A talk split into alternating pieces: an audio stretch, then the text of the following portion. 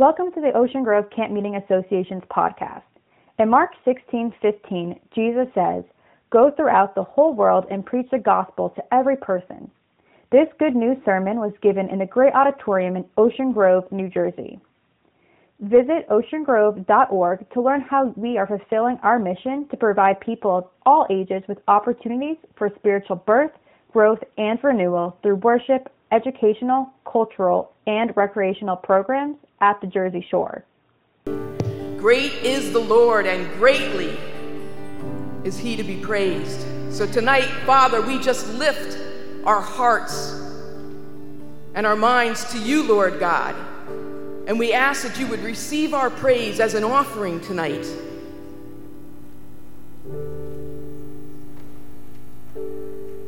Father, let us minister to you tonight in bringing to you an offering of ourselves. Father, there's many needs that have, have, walked in here tonight, and we thank you, God, that you know each one of them. And that, God, it is just your way, it's just your nature, it's who you are to want to touch hearts in this place tonight. So, Father, I thank you that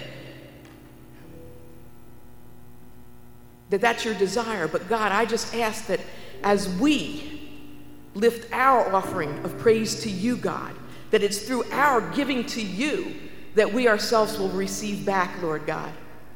Father, I just, I just ask for each soul that's here tonight, whatever the need is. Father, if there's somebody that walked in here tonight that doesn't know you and is not even sure why they came here, Father, I pray that your spirit would just go forth and minister to those hearts right now. And Lord, for those that do know why they came, because they just need more of you, that the circumstances and situations that surround them are beyond their ability. And they're here to say, God, I need you. That, Lord, that, that your hand would, would be extended to them, Lord God, as well. And Lord, even for the one that just comes because they didn't have anything better to do, and I'll go to, I'll, I'll go to church tonight. For the one that maybe is not even willing to admit what their need is, God, we just trust them to you and we ask that you would intervene. That God, you would pour out your love in this place tonight. Father, I pray that not one person would leave this place tonight not knowing that they're loved. I just pray, Holy Spirit, move through this place. Have your way here. We invite you. Have your way here. We just offer our praise to you now, Lord.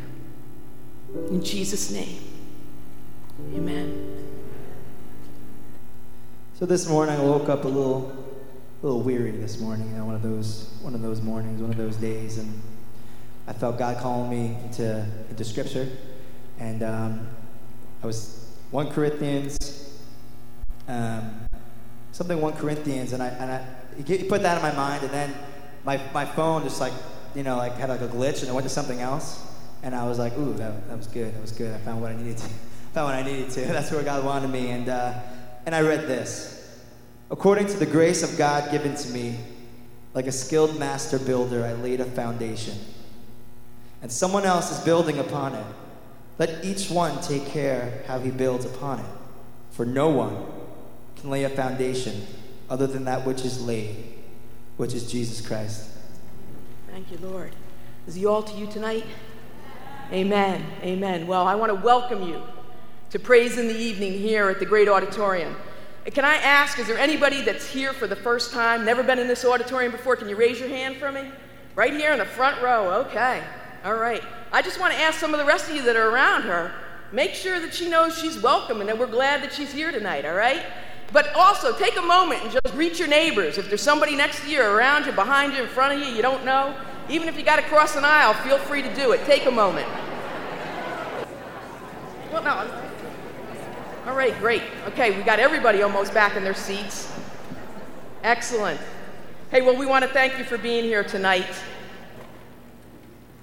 And I just want to take a couple of moments to just share with you some of the activities that are going on this week. There's always so much uh, that happens here in Ocean Grove that, of course, we have to create a booklet for you to know what goes on from um, Memorial Day to Labor Day. So, but there's so much here. There's so much here. And, and you know what? You can't get to everything. I know I can't get to everything. This week I was blessed to at least be able to get to Saturday Bible Hour, where our brother Christian Andrews, who's here with us tonight, was speaking all week long.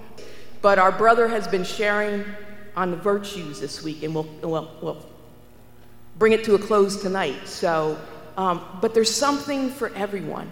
And you know what? Don't stress trying to get to everything.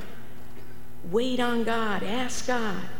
Should I go there today? Shouldn't I go there today? You know, sometimes I go somewhere and I sit on a bench instead because somebody, God brings somebody along that just needs to talk. And I don't get in to hear the message or I don't get into the concert. You know, I'm just asking this summer, just be sensitive to the Holy Spirit, what He wants you to do and where He wants you to go. I'm going to ask the ushers. Yep, they're getting up. That's good. See, I, I was probably running a little long, so. But we're thankful for our ushers. They're going to come forward and accept their offering tonight. And I just, I'm just looking forward to God just doing special, something special in people's lives here this summer.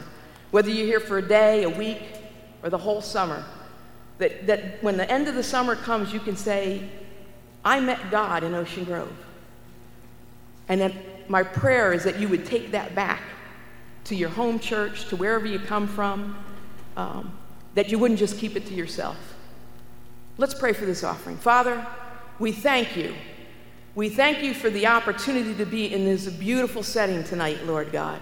We thank you, God, that we're in a country where we can freely worship you and lift up the name of Jesus. Father, we just ask now for this offering. We ask, God, that you would use it for the advancement of your kingdom here on earth. That, Lord God, that we would just continue to be good stewards of that which you've entrusted to us. And we just ask your blessing on it now in Jesus' name. Amen. It's good to say hallelujah, isn't it? Hallelujah. Would you try to use your imagination just for a moment? Earlier today, you heard that Jesus was coming into town. Uh, that he was someone who knew God and knew life and you decided to go so that you could listen to him later in the afternoon. It's not the 21st century, it's the first century. It's easier to imagine that when you're in Ocean Grove, isn't it? You make your way with a crowd to go to the place where he is teaching. There's something deep down inside of you that knows because you've heard and you've seen that he has the words of life like no one else ever does. And that's why you're there in that crowd. There's a part of your heart that has drawn you to him because something deep inside of you says he has the thing which I need, which we all need. Now, some of you have experienced his words and come to life, others of you maybe not. But use your imagination. There we all are gathered together as the crowds have come to hear him speak when one person breaks the silence and asks a question Teacher, what must I do to inherit eternal life? Now, this is a question that comes to Jesus from an expert in the scriptures. Uh, he's called a lawyer in the New Testament. This is in Luke 10, this story. But he's raised a question which most of us, whether we know it or not, have also raised in our own hearts. What do I have to do to have eternal life? Not just life after I die. In Greek, zoe, that's the word that this man used for life, means the quality of existence that is alive and true and vital and real, like we know deep down inside we were always made for. Have you ever longed for the kind of life that always seems to stay one step ahead of you? Are you alive? Okay, thank you. Ha- haven't you ever thought there ought to be more? Have you? Yeah. This man verbalized that question that we've all been wondering about. Now, Jesus looks at him. We all look at Jesus to see how will he answer this question. It's a great question. And Jesus answers with a question. He says to him, "What do you read in the scriptures. He puts the question back on him. Now he stands up straight. We all turn our eyes to this expert, and he responds Love the Lord your God with all your heart and your soul and your mind and your strength, and love your neighbor as yourself. That's what the man answers to Jesus. Love God and love your neighbor. Now, please understand this. Here he has asked Jesus, Where do I find the life that I've always wanted? Jesus puts it back on him. What does the scripture tell you? And his response essentially is love. That's where life is loving God and loving your neighbor. Those of us who have listened long to Jesus will know that in another time, Jesus put these two together as if they're one commandment. Everything comes down to love. That's the most important thing. If you want real lo- life, love is the answer. Do you know that the world right now needs an answer more than maybe ever before? And here's a one word answer for where life is love. Jesus looks back at this man, and now I'm sure of it. Something in your heart, when you hear the simplicity of this answer, wake, wakes up. Because I know you. You need more love, don't you? You need to receive more love and you need to give more. I know it. And I don't need to know anything else about you that, but that you're a person who walked in here tonight. And I'm sure it's true that you need, listen to this, you need to give more love in your life. There are people all around you who are needy, and when you finally take your eyes off yourself, there's a part of you that knows you were made to give love away. And that's because God made you like that. There's also a part of you that knows desperately you need to receive more love. And so when this man gives the answer, you're happy to hear it. And then Jesus tells him, Yes, you're right. Do this and you will live. Love and you will live. Now, in this crowd that's been gathered to listen to Jesus, there's one apostle, and his name is Peter, and he's also there. And if you've been in Bible Hour in this week behind us, or even just yesterday, you know that Peter has been our teacher together for something very specific. We've been trying to learn from him how to have a faith which is both effective and fruitful. A faith that's effective is a faith that works. It's a knowledge of God, it's an understanding of His grace, it's an acceptance of the new life that comes in Christ that doesn't just remain an idea, but actually does something to us. And Peter has been our teacher to show us how to have a faith that actually does something in our own lives. And not only for us, but our faith is also meant to be fruitful in the world around us. And what the world needs, simply, is men and women who've come to know Jesus and whose faith makes a difference out there in the world. Peter was there that day when Jesus received that question from the lawyer and responded as he did with love. I'm sure Peter was taking mental notes so that years later, after his master had died and then rose again, and Peter took the time to write letters to address communities of people like us who want to know how to have faith, he would write in very clear terms what has been guiding us and will guide us now this evening. Guidance for how to have a faith that truly works. Uh, this is how Peter addressed the issue of faith which works in Second Peter, the second letter he wrote. Uh, first of all, after describing the great gift of faith, he made this clear statement God, in his divine power, has given us everything needed for life and godliness. That is, we should never believe the lie that we don't have what it takes to have a faith which actually makes a difference in the world. God's already given us everything. But then acknowledging and knowing deep inside how the world can grind a person down. Amen? Peter, he wrote this You must make every effort to support your faith. This is verse 5 in 2 Peter chapter 1. You must make every effort to support your faith. Please understand, not you must make every effort so that God will love you. No, no, no. Peter could never say that. He knew that God loved us despite the failure of every good effort. But rather, you should make every effort to support your faith. And then Peter lists seven virtues, one which depends upon the next. He starts with goodness.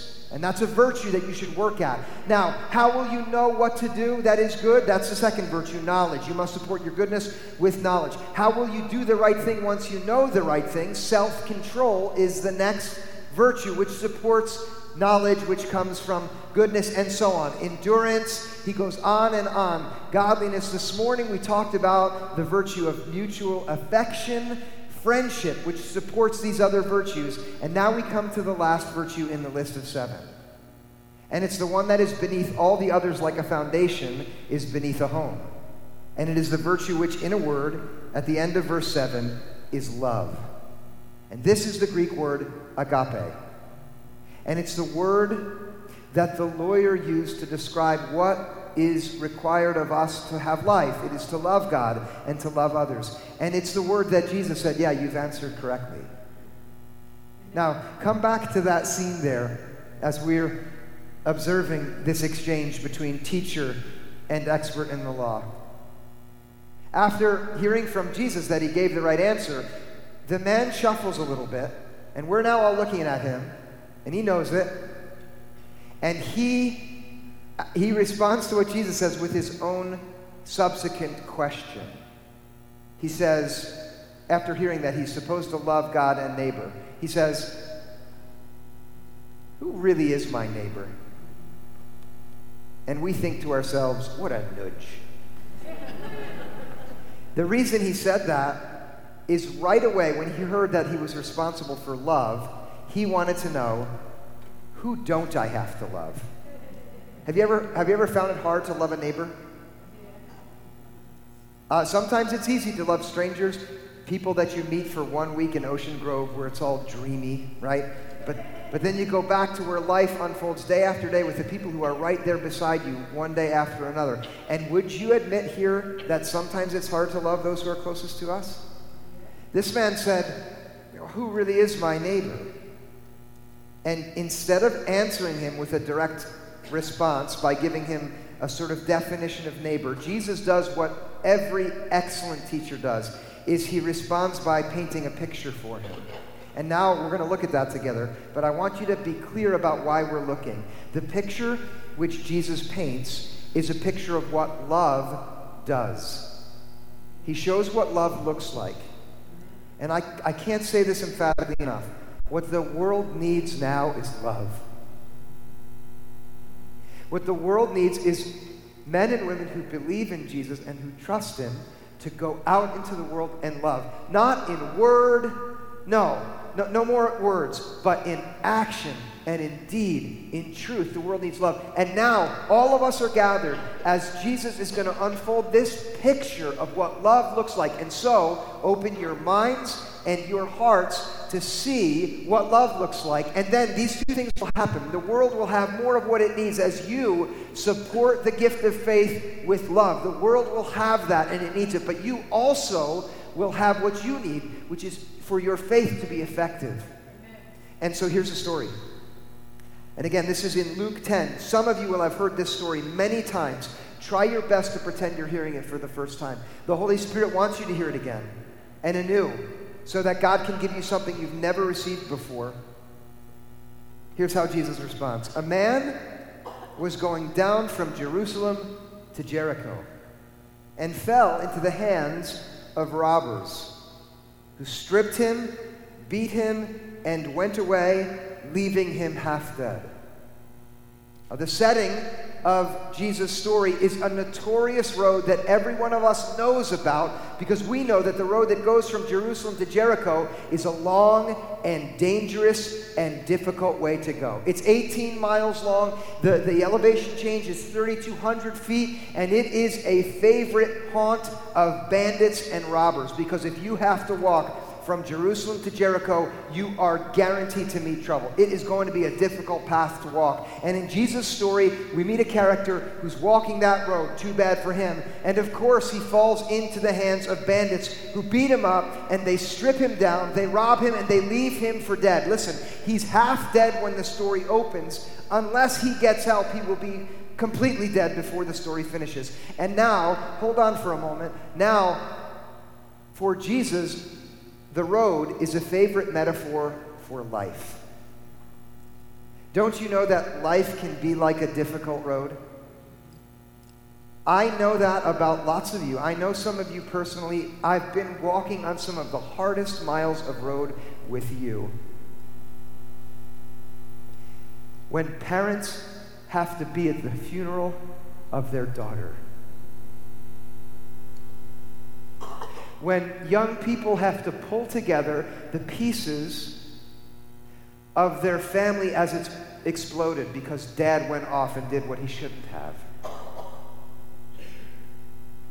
When mental illness wreaks havoc and, and, and adult children are off on paths that are dark and treacherous, and now mom and dad have to try to figure out how are we going to manage. Don't you know yourself that life can be like that road from Jerusalem to Jericho? Yeah, listen, maybe you've never shared it with anybody, but in this moment, would you let your own eyes see the Jericho that the, the, the, road from Jerusalem to Jericho that you yourself have had to wander down? The world has scoundrels in it who come onto the road that we have to walk on, and we can't do anything about it. They overwhelm and they ruin us. This is the story that Jesus begins to tell to show us what love looks like. And by the way, it wouldn't be a bad thing for you to imagine yourself there right now in whatever way you're beat up mental illness, a difficult marriage. Jesus introduces two characters into the story now as this poor man is on the road. Now, by chance, a priest was going down that road, and when he saw him, he passed by on the other side. The priest is a professional religious person. This is someone who's coming from Jerusalem, probably because he had been there in their great auditorium doing Bible hour or whatever. It was someone who was there serving God as best he could. And as he came along the road, the priest, whose responsibility was to do his best to bring uh, the people to God, saw this unfortunate fellow and he went by on the other side. If we're listening to Jesus' story, we know that there was some hope when the priest first appeared on the scene because priests are supposed to be helpful. But the hope led to nothing, and the man passed by. Here's a second character. So likewise was a Levite when he came to the place and saw him pass by on the other side. The Levite, also a professional religious man. He's from the tribe from which the priests descended. His people would have been the ones who carried the Ark of the Covenant from one place to another. That was the presence of God. Unlike the priest, the Levite brought the God uh, of Abraham and Isaac and Jacob, his own presence to the people. But here he comes again, a promising prospect. Maybe something good will come from this religious man, but instead of something good coming, he also goes by on the other side. I don't want to dwell on this, but have you ever been disappointed by a church? Have you ever been disappointed by Christian men and women who are supposed to be the ones who did something good but didn't? Before we get too down and out on them, have you ever been that person? Jesus' story is a story of how difficult and brutal and overwhelming life can be, and how sometimes disappointments are added to the brutality of it all. And here, now listen, here Jesus is ready to show us what love looks like because there's a third person who's coming along the road. But a Samaritan, while traveling, came near him. And he, when he saw him, he was moved with pity. He went to him and bandaged his wounds, having poured oil and wine on them. Then he put him on his own animal, brought him to an inn, and took care of him. The next day he took out two denarii, gave them to the innkeeper, and said, Take care of him, and when I come back, I will repay you whatever more you spend.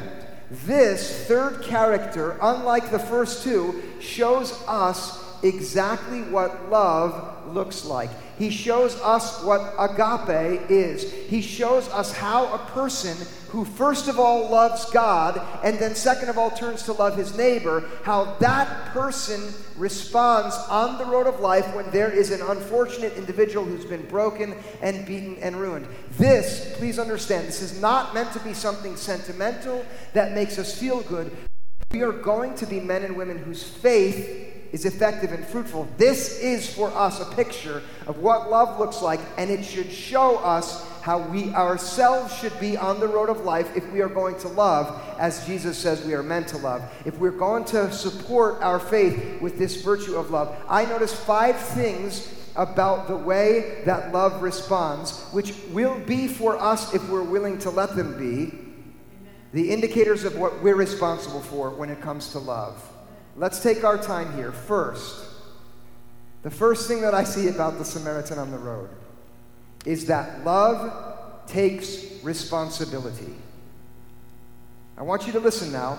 Both the priest and the Levite, strictly speaking, were correct when they saw the man lying there and told themselves, It's not my responsibility. In some measure, they were able to say, It's too bad for him, but I can't take responsibility for this, and I don't have to. And so they walked by.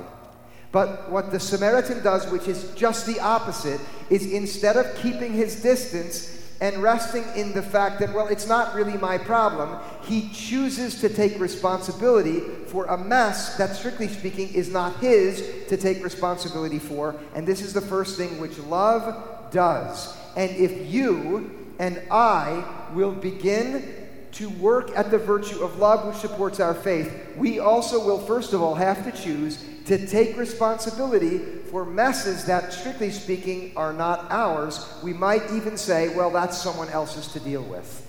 Do you know that in your life right now, there are messes that other people have that you are allowed to say, well, that's not really my responsibility? do you not talk like that when you're trying to weasel out of something? I do. But what love does is it lets someone else's problem become its problem. It chooses not to turn the other direction when there's a mess, but instead to go toward it. Now, listen, there are limitations that you have, right? You can only bear so much. There may be some needy people in your life that are like a bottomless pit, and no matter how much you pour into them, you can never help. But on the other hand, I'm absolutely certain that right now there's someone who's got a problem, and you have to decide am I going to walk by on the other side, or am I going to go toward the problem? And love chooses to take responsibility. And every community of people, every church, every organization like the Ocean Grove organization is going to have to ask are we going to be people who say someone else's problem, or are we going to love and take responsibility in the ways that we can? And that's the first thing that we see in this story. Do you see it too? Here's the second thing that I see it is that love gets its hands dirty.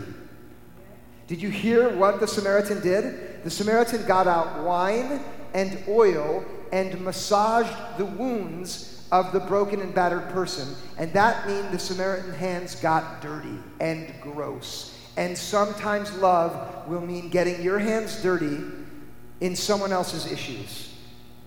Uh, sometimes the things that break people and beat them up on the side of the road are the things that you might be inclined to keep your distance from. Right? Uh, that marriage is, is really a mess now, and I don't want to get involved because it's too much. There was infidelity there. It's now been revealed, and I've always had problems, and so I'm going to just stay my. Uh, that's I don't want to be around that. There's an addiction that that person's dealing with, and if I have to go down there and be with them, that's going to be uncomfortable and uneasy for me. It's going to some of that mess is going to get on me. Yes, of course it is. But what love does is what the Samaritan does, which is not only go toward the mess, but get involved with hands in the wounds and that's the second thing. Here, there's a third thing, and this one, it, it, it's easy to miss, but it's profound.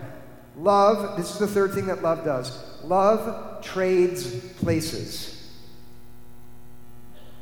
Uh, if you choose to take responsibility and get your hands dirty, please listen to me now. Your life will become harder than it is right now. It will. If someone else has a problem and you go to help them, you will have more problems than you did before you went to help them. But that's what love does. Here in the story, what the Samaritan does, the Samaritan has an animal, which is a great gift if you have to travel all the way along that road. But instead of staying on the animal, he gets off the animal and gives that place to the person who's been beat up and ruined. And now that means he'll have to walk the rest of the way, but he does that because that's what love does.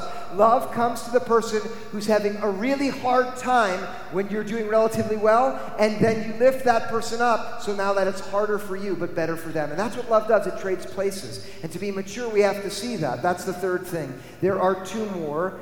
the fourth, it's very plain in this story, is that love costs you. It does, it costs you. In this case, the Samaritan gets to the inn, and since this man has been robbed, he doesn't have any money to pay for it. And what does the Samaritan say? I'll pay for it. He takes out two denarii. That's a good deal of money. He gives it to the innkeeper. Is he going to get that money back? Probably not. But the reason he does it anyway is because love will cost you something. If when we began thinking about love, you started to think of someone who maybe needs some love from you, here, it's not necessarily going to get easier for you when you go to love them. It may cost you. In fact, love almost always does. And we see that in the story too. And then there's this fifth thing that the Samaritan teaches us, and it is that love commits. Love is in it for the long haul. The Samaritan doesn't just say, here's two denarii, and then back to business. Instead, he tells the innkeeper, you take care of him, and when I return, because I am going to return, I'm committed to this man's well being, then I'll pay whatever else it costs. How much will it cost? He doesn't know yet, but what he knows is he's committed because what love does is it commits. It does all five of those things, and if we were there that day as Jesus taught, we ourselves would see that love takes responsibility, love gets its hands dirty, love trades places, love costs, and love commits. Now, after Jesus unfolds this beautiful scene for everyone there and the lawyer, he then turns to that expert in the law and he asks him one more question. He says, Now, which one of these was a neighbor? Now, listen, most of the time this story is told, the end is, hey, go help people. And that's good, but it's not good enough. Jesus asked him who was a neighbor because what Jesus wanted is the man, listen now, to speculate about the identity of the figures in the story which Jesus just told. Jesus painted a picture, and when he asked which one was the neighbor, he was asking this expert to try to get who have I put in this picture for you to look at. And, and now it requires our attention to see that, first of all, Jesus has actually painted the man who asked the question, Who don't I have to love? right into his picture. And it, it, and it might not occur to us right away, but if we would attend to the way Luke tells the story, in verse 29, Luke tells us why this expert in the law asked the question in the first place. Listen carefully now. Luke tells us, but wanting to justify himself, he asked Jesus, And who is my neighbor? That phrasing is critical. Wanting to justify himself. Do we have any folks in the auditorium tonight who know what the New Testament teaches about how a person is justified before God? I see a few nods, right? Does the Bible teach us that anyone has any hope of justifying himself or herself? No. In fact, the, the, the scriptures teach us that as God's people, Israel, were gathered by His grace and He gave them the way of true life, they kept walking away from God and it ruined them. But God did not want to give up on them. And so, out of His grace and mercy, not only did He establish the covenant, but He maintained it against all odds by being gracious to God's people and coming in Jesus Christ because no one can ever justify himself or herself. And then Jesus taught it as well. You can never justify yourself. If you go and try to stand before God on your own merit, you will be helplessly plunged into utter darkness. Not some people, but all people. Nobody stands before God justified on her own merit. Nobody. Paul went on and on about this over and over. We're never justified by our own work. We're only justified by the unmerited glory and grace of God in Jesus Christ. So now, Jesus sees a man who's asking a question because he thinks he can make himself right before God. And so Jesus paints a picture with the man right there in it. And now, can you guess which character in the story is the lawyer who wants to justify himself? He's the man who's been beat up and left for dead on the road. Because if you try to justify yourself before God, you will be like a person who's been beat down, left for dead. And unless someone else comes to help you to set you right before God, your future is completely certain. You will die alone on the road. So, isn't Jesus a great teacher? He's painted this man with his desire to justify himself into his scene. He's the one who's been beaten up and left for dead. Jesus also knows that this man, who is an expert in the scriptures, will probably have learned to hope that priests and Levites are the ones who are going to save him. But religion can't save you either. And that's why, isn't that great? That's why Jesus paints the religious figures as the ones who don't actually deliver. Now, who is the one in this scene who comes to deliver. It's a Samaritan. And do you know that in Jesus' days, in Jesus' day, all of the Jewish folks would have learned to believe that if a Samaritan was in a story like this, he surely would have been the one who beat up and robbed the other man. Because no one believed that any good could come from Samaritans. You know, the Bible tells us that no one believed that anything good could come from the town where Jesus came from. And so not only did Jesus paint in this picture the lawyer, he painted himself. And Jesus is the good Samaritan. Listen, who loves us. He is the one who takes responsibility for a mess that is not his. That's who Jesus is. He's the one who saw the world beaten and broken because it had turned its back on God in disobedience, and instead of walking by the world on the other side of the road, which he would have been perfectly justified to do, he decided no, to come right down onto that difficult road so that he could come right up to you and I with our sin, having sullied ourselves. And he does the second thing which love does Jesus gets his hands dirty with your sin. And he doesn't just pour out wine and oil to cleanse our wounds, he pours out his own blood. And the way he does that is by doing the third thing, which we see the Samaritan do in love, which is he trades places. And literally on the cross, Jesus took your place and my place. He didn't just give us the way to get to that village. He, he went up on the cross. He walked the, the path that sinners were meant to tread for us in our place so that we wouldn't have to do it. And he did that. Love trades places. And love costs Jesus. What did it cost him? Well, what did it cost God to love this world? His only Son in Christ. God, who was perfectly omnipotent and above all, he came down and became born as a man, found even in the form of a servant, and it cost him his life. He who was rich became poor so that we could become rich. He who was free, altogether free, became a slave so that we could have freedom. And Jesus did that. And then here's the last thing about Jesus He's committed. He comes to uh, the one who alone uh, can, can bear uh, our healing now. He comes and he says, Whatever else it costs, I'll pay. And that is true you yourself maybe have come to faith and you've sullied yourself once again. Jesus says, Whatever it costs, I'll go on paying all the way. Because he who loved you is faithful, even when you're faithless. And Jesus is the Good Samaritan who's come onto the road to rescue every man and woman. He's done it. Before we can love, we have to just receive God's love for us. Uh, if you were here this morning, uh, you heard me quote John in 1 John 4 we love because he first loved us. Now, before, before I tell you what Jesus says you're responsible for, can I tell you that you yourself are also on that road? You are in the picture that Jesus painted, and Jesus has come to you to deliver you. He has. And all you are responsible for, this is it, is for letting Him love you, for, for letting His love heal you for letting his love pick you up and carry you along and deliver you. That will not be quick and easy. Healing never is. But it will be confident and sure because Jesus is trustworthy. Now, once you've allowed him to do that, as surely Peter had, then you're ready to get to work at the seventh virtue which makes faith work, which is love. And you can hear the way that Jesus closes the story after asking the man who was the neighbor, he responds properly. the one who showed him mercy.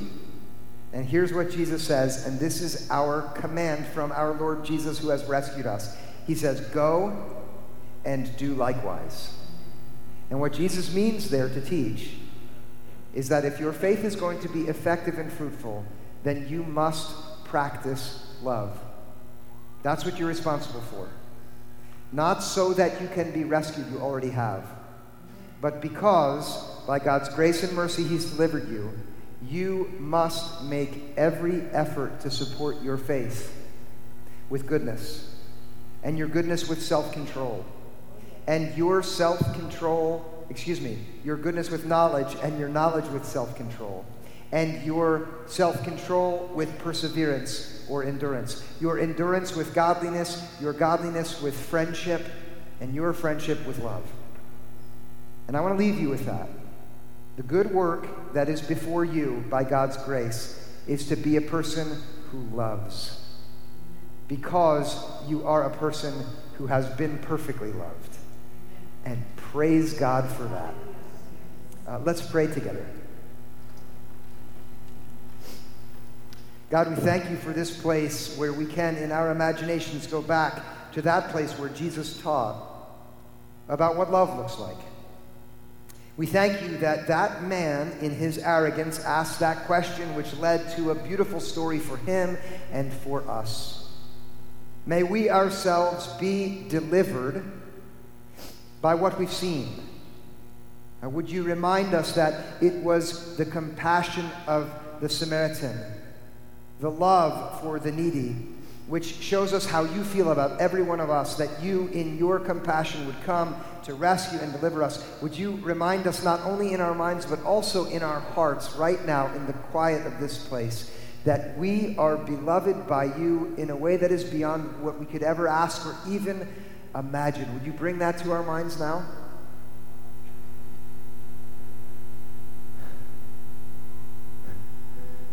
God, with the knowledge of that love, make us people who are first and foremost grateful, free, and joyful. People who are at peace, no longer striving to make ourselves right before you as if we ever could, but rather simply glad that you have delivered us. And then, God, with that knowledge in our hearts and with the freedom that it brings, would you inspire each of us to be hard at work in what matters most love? God, we know the world needs it. Uh, the road is difficult for every single one of us.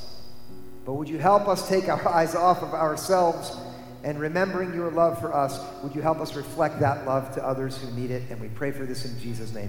Would you pour your spirit out on each of us and on this place? And would you continue to use Ocean Grove and, and, and the community of faithful here to be your light and your healing hands in this world? We pray for this in Jesus' name. And all God's people said, Amen. Amen. amen. And let's continue worshiping together. Now I want to close with a good word, a blessing from the book of Jude. Now to him who is able to keep you from falling and to make you stand without blemish in the presence of his glory with rejoicing. To the only God, our Savior, through Jesus Christ our Lord, be glory and majesty, power and authority before all time and now and forevermore. And all God's people said, Amen. God bless and keep you. Amen.